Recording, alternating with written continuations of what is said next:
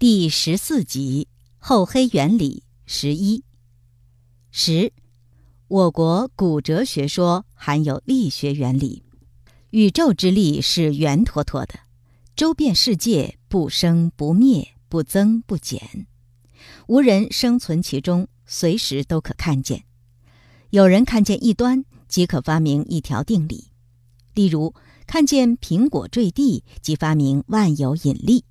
看见壶盖冲动，即发明蒸汽；看见磁铁功用，即发明指南针；看见死蛙运动，即发明电器。种种发明可说是同出一源。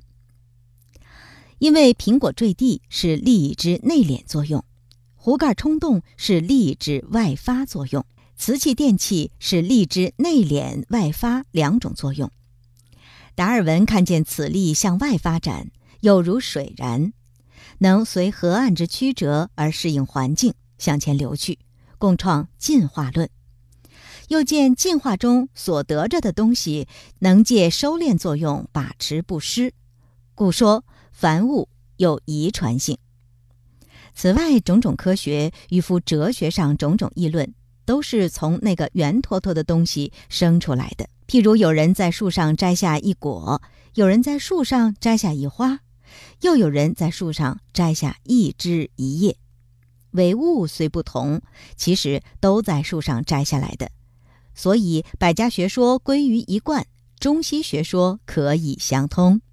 我国《周易》一书，一般人都说它穷造化之妙，宇宙事事物物都逃不出义理。这是什么原因？因为《易经》所说的道理包含有力学原理。宇宙事事物物既逃不出力学规律，所以就逃不出《易经》所说的道理。我们如就伯爻来解说，读者未免沉闷，兹特用另一个法子来说明。假定伏羲、文王、周公、孔子四位圣人都是现在的人，我们把他四位请来，对他说道：“现在西洋的科学很进步了，一切物理都适用力学规律。”我们想把力学原理编译成一部书，不为用在物理上，并且要应用到人事上。我们定有一个编译大纲，你们照此编译：一、西洋的力学译作气字，正负二力译作阴阳二气；二、发散的现象用阳字表示，收敛的现象用阴字表示；三。正负二力相等时，阴阳二电中和时，俱是寂然不动的。这种现象译作太极。它动作的时候有发散、收缩两种现象，称之曰两仪。四，由内向外发展，称之曰其动也辟。辟是开放之意。由外向内收缩，称之曰其静也息。息是收合之意。五，凡物运动都是以直线进行，若不受外力，它是一直永远前进的。因此，可下一定力曰：其动也直。直是不弯曲之意。凡物静止的时候，若不受外力，它是永远静止的。因此，可下一定力曰：其静也专。专是不移逸之意。六，正负二力变化有八种状态。可把它描画下来，名之曰八卦。又把这八卦错综变化起来，把它所有的变态穷行尽致地表现出来。七，每一卦做一说明书，把宇宙事事物物的变态包含其中，使读者能够循着轨道推往之来。八，这部书言盈虚消长之理，由虚而长而盈是发散作用。由盈而消而虚是收缩作用，可定名为《易经》。易有变易、交易两解，经字是常字之意，使人见了《易经》二字，即知书中所说的是阴阳二气变化的常理。换言之，即是正负二力变化的规律。以上八条即是我们所定的编译大纲。他们如果这样做去，把书做成了，各书坊都有发售，阅者试读一部，检查一下，看与编译大纲合不合，即知与力学规律合不合。我们说《周易》与力学相通，更可引严幼龄之言为证。严复一天演论曾说：“夫西学之最切实而可以预翻变者，名数智力四者之学而已。而无义则名数以为经，智力以为伪，而合而名之曰义。大禹之内，智力相推，非智无以见力。”非力无以成智，凡力皆乾也，凡智皆坤也。乃顿即牛顿之三力，其一曰：静者不自动，动者不自止，动路必直，速率必均。此所谓旷古之律，自其立出。此所谓旷古之律，自其立出，而后天学名人事立者也。而义则曰：前。其静也专，其动也直。后二百年，有斯宾塞尔者以天演自然言化，著书造论，贯天地人而依理之。此亦晚近之绝作也。即为天眼界学说曰：息以合志，辟以出力，使简易而中杂糅。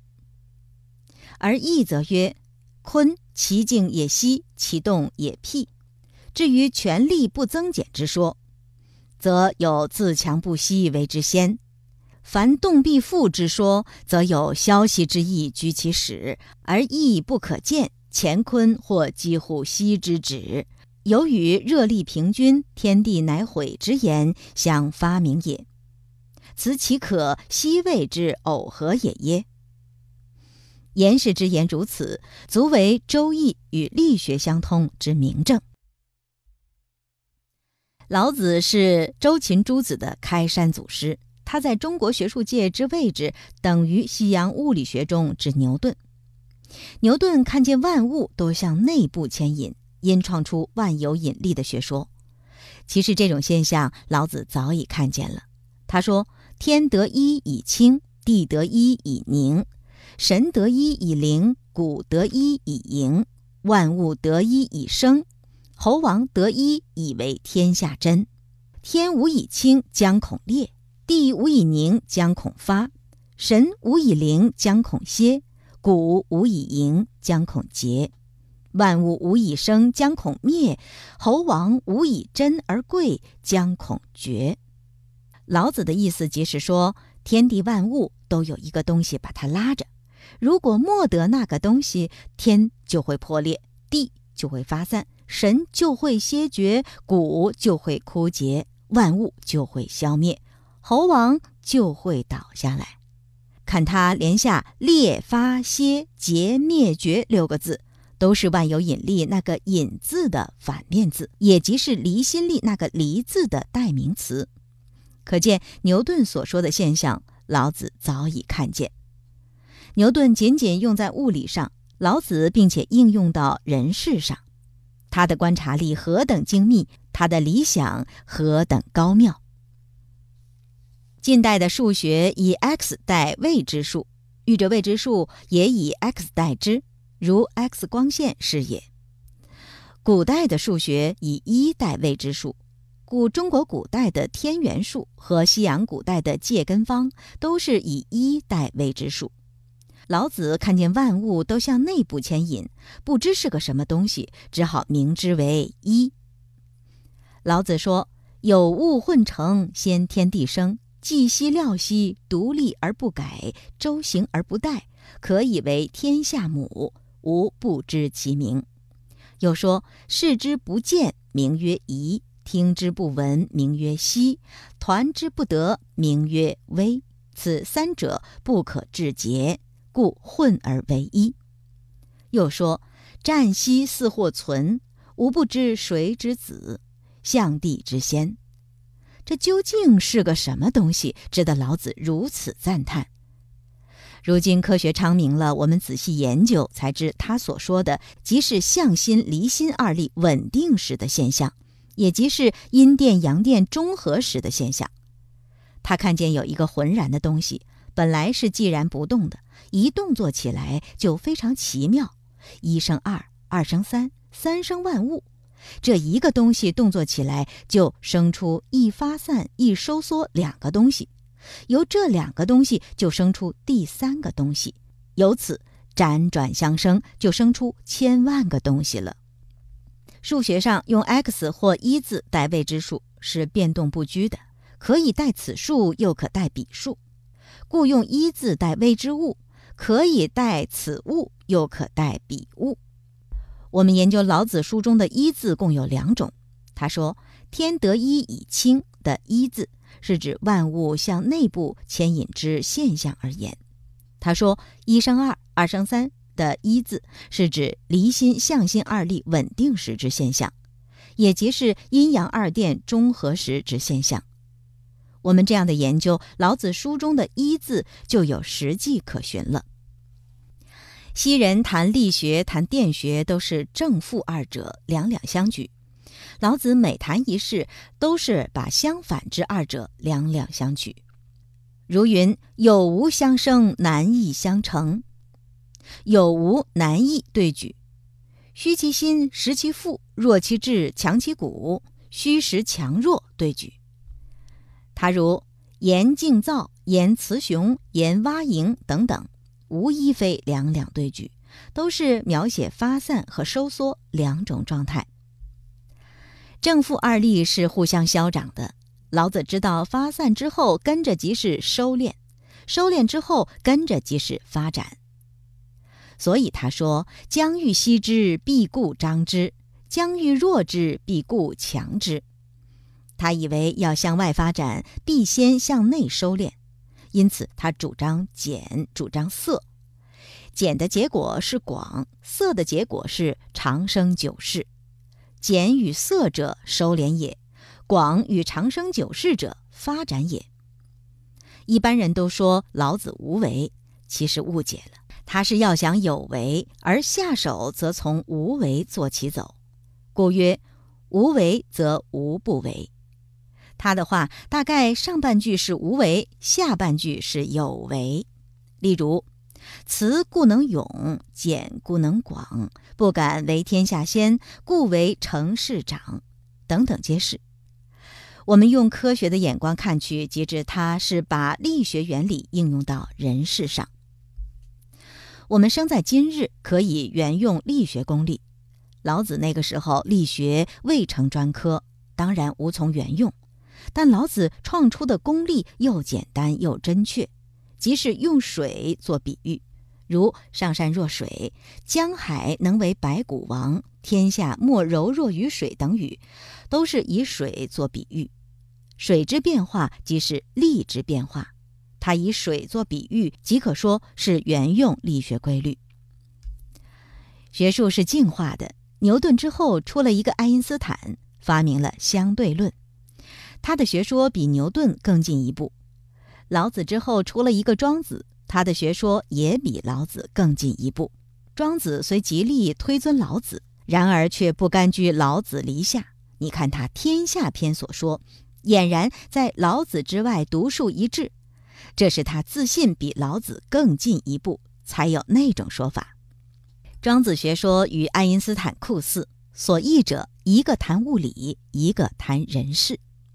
爱因斯坦谈物理，从空间、时间立论；庄子谈人事，也从空间、时间立论。爱因斯坦名之曰相对，在庄子则为比较，从空间上两相比较，从时间上两相比较，比较即是相对之意。庄子和爱因斯坦所走途径完全相同。庄子说：“泰山为小，秋毫为大。”又说彭祖为妖，商子为兽，这类话岂不很奇吗？我们知道他是从比较上立论，也就不觉为奇了。拿泰山和秋毫比较，自然泰山很大，秋毫很小。如拿恒星、行星和泰山比较，泰山岂不很小吗？拿原子、电子和秋毫比较，秋毫岂不很大吗？拿彭祖和商子比较。自然，商子为妖，彭祖为寿。但是大春八千岁为春，八千岁为秋。拿彭祖与之比较，彭祖之命岂不很短吗？蜉蝣朝生暮死，木槿朝开暮落。拿商子与之比较，商子之命岂不很长吗？庄子谈论事物，必从比较上立论，认为宇宙无绝对之是非善恶，世俗之所谓是非善恶者，乃是相对的。爱因斯坦在物理学上发明的原则，庄子谈论人事早已适用了。爱因斯坦的相对论必兼空间、时间二者而言之，庄子学说亦然。泰山、秋毫一类话是从空间立论，彭祖、商子一类话是从时间立论。所以说，庄子所走的途径与爱因斯坦完全相同。毛强西施世人很爱他，而鱼见之则深入，鸟见之则高飞。同是毛强西施，人与鱼鸟之自身不同，则爱憎极异。骊姬嫁与晋献公，初时悲泣，后来又欢喜。同是骊姬，同是嫁与晋献公，时间变迁，环境改易，连自己的观察都不同。